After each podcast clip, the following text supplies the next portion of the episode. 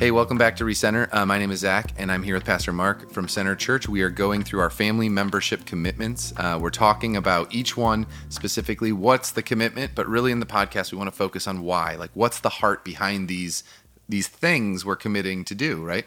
We're committing to do things that the family is doing together at Center Church, but we want to understand not just the commitments themselves, but why in the world as a family are we aligning around these things and committing to them? Uh, and so today we're going to take a look at the commitment to give like jesus. And mark we were talking briefly before it means so much more than just giving money to mm-hmm. needs. So would you unpack a little bit of the heart behind what does it mean to give like jesus? Yeah. Yeah and i think the challenge i mean first off as we're saying this i'm realizing you know kind of humor of it of like oh it's just a small thing just give like give jesus. like jesus. Yeah meaning everything I mean, but yeah you know, no pressure at all. But th- this is the idea because sometimes us church people in our hearts, we can think, okay, I've got the 10%. I've got the 10% and I'll give that to the Lord, but then, you know, the rest of my money, rest of my life is kind of mine. And what we want to clarify is, uh, you know, the, the absolute claim of God over the entirety of our lives. So, our time, our schedule, our resources, mm like everything. But I mean, this commitment of giving like Jesus, we do at the same time emphasize in that first line about stewarding God's resources. Uh, and the reminder is that, you know, Jesus talked about money a lot. I mean, I, I, believe that Jesus spoke about money more than hell itself, mm. uh, if I remember correctly. And, and ultimately, that's not because Jesus is after our money, it's because Jesus knows the human heart. And Jesus knows that wherever our money goes is where the affections of our heart will go. Yeah. Wherever our money is invested is where we will give our energy and time to. So ultimately, this isn't about like budgets and campaigns, this is about the Lord training us to love and be invested in Him more so than just the passing things of the world. So that that's the heartbeat behind this. Yeah, and you even said training us like um, when you use word like training, that's like feels like a challenge or like a yep. like a you know what I'm saying. But I think in this too, there's that there is that forming us and shaping us to yeah. learn uh, to trust Him.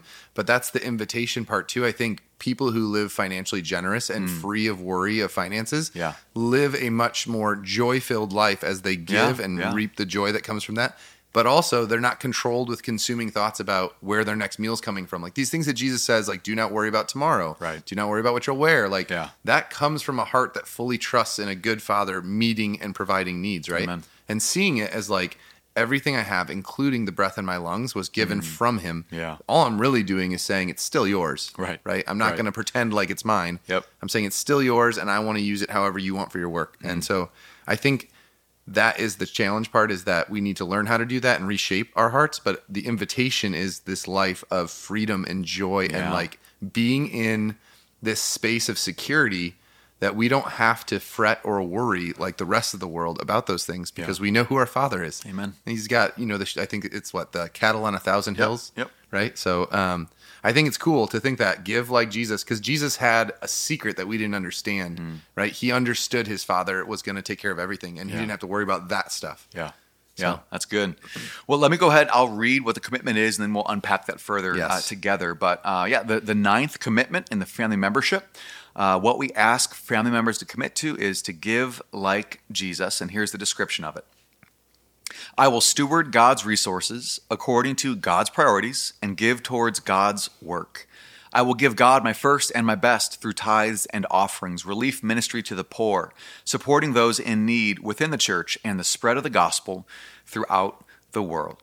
And mm. right there in that opening line where we say, I will steward God's resources according to God's priorities, we, we chose that language on purpose, like as a reminder, ultimately, it's God's resources, not ours. Yeah. We are not the owners of uh, our 401k, uh, the equity of our home, the cars we drive, or the money, the liquid assets that we've got, the money in the checking account. Like right. literally, this is all God's. Yeah. And so we chose the image of I will steward um, so that we remind us that we are managers, not owners of yeah. whatever we have.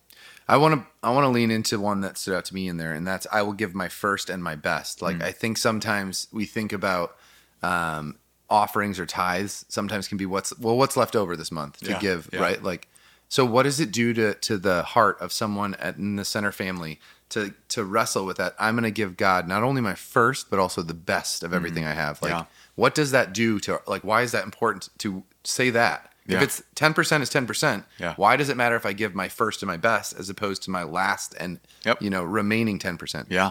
And, and that's just back to what, you know, Jesus talked about with the human heart. Like where our treasure goes is where the affections of our heart will go. Yeah. Um, and I mean, there's been times in Kara's in my life where like, you know, earlier on when we weren't uh, as consistent with this. And basically you get we're learning how to do a budget and, and real adult finances and holy cow rent and ComEd and Yeah. everything else. And you go wow we spent a lot of money on eating out this month. And you didn't even realize how. And then it gets to the end of the month and it's like ooh we don't have 10% left in that last paycheck to pay. And so then you give x percentage. And i think for us what we had to learn was we, we start with the tithe is what we had to learn to practice. Yeah. and we said we're we'll eat out less in order to be able to be faithful with this Yeah. and once we reversed the order instead of giving what we had left over after we did all the things we wanted to do Hmm. uh, but starting with the tithe that trained us to prioritize around that Yeah. and then we ended up doing other things less like we're you know not going to beat around the bush we had less quote unquote extra money but what that did for us early on in our marriage is that it trained us we we budget around this commitment Yeah. and it's the same principle as like just think about like, my time like with Kara if I just spent time with Kara at the end of the month with whatever time I had left over with doing work or whatever other projects she wouldn't get much time Yeah. we wouldn't have a joy filled Or intimate marriage The or quality would be bad. yeah. Um, so you know that you prioritize that budget of time with with my wife, and then other things I have time for that or I don't. Yeah. Same basic principle for for finances. Yeah, and I love the idea that like this is us giving back to God what's already His, but it is we see throughout um, the stories of Jesus in the gospel that there are moments where someone gives look like they measure the value and it's a pittance, it's nothing, right? yeah. But it is everything to the person giving it, and it's done out of affection and a desire to like worship Jesus and give Him something that is pleasing to Him, right? Yeah. Um, I think of like the woman who dumped the expensive perfume on his feet and washed it. You know, like Yeah. like like the people who are focused on money immediately go to, do you know how much that was worth? Right. Um, and he's saying what she's done is so beautiful, you Yeah. know, like because that's really the heart of it. It's not the legalism of the percentage. It's not the legalism of the, you know, that we're doing it. It's this beautiful act giving back to Jesus as something that we want. Like when you give a gift, you don't want to give what's left over to someone and be like, Hmm. Yeah. gee, I hope they like this. Yeah. You think about what is something that's going to bring them joy that they're going to love, Right. um, that they're going to see as beautiful. And then giving the gift, both people enjoy that. Like, and so I hope eventually giving like Jesus for our family commitment, this becomes an enjoyable thing where we're like, yeah. I love giving Jesus my best, and I love seeing what he does with it. Like, Yep. I love just the the affection that comes from choosing to form my heart that way. So, this is a great commitment. Um, I think it's one of those commitments that, like, when you actually start to walk into this one, you, like your relationship with God opens up in some new ways as you let go of some strongholds that you had didn't even realize had a hold of you. You know, Absolutely. so it's one of trust and love and beauty. So guys, give like Jesus. That means your finances, but it also means, uh, you know, everything else that He's blessed you with, your time and your talents. So we love you guys. Uh, let's commit together to give like Jesus, and please join us next episode.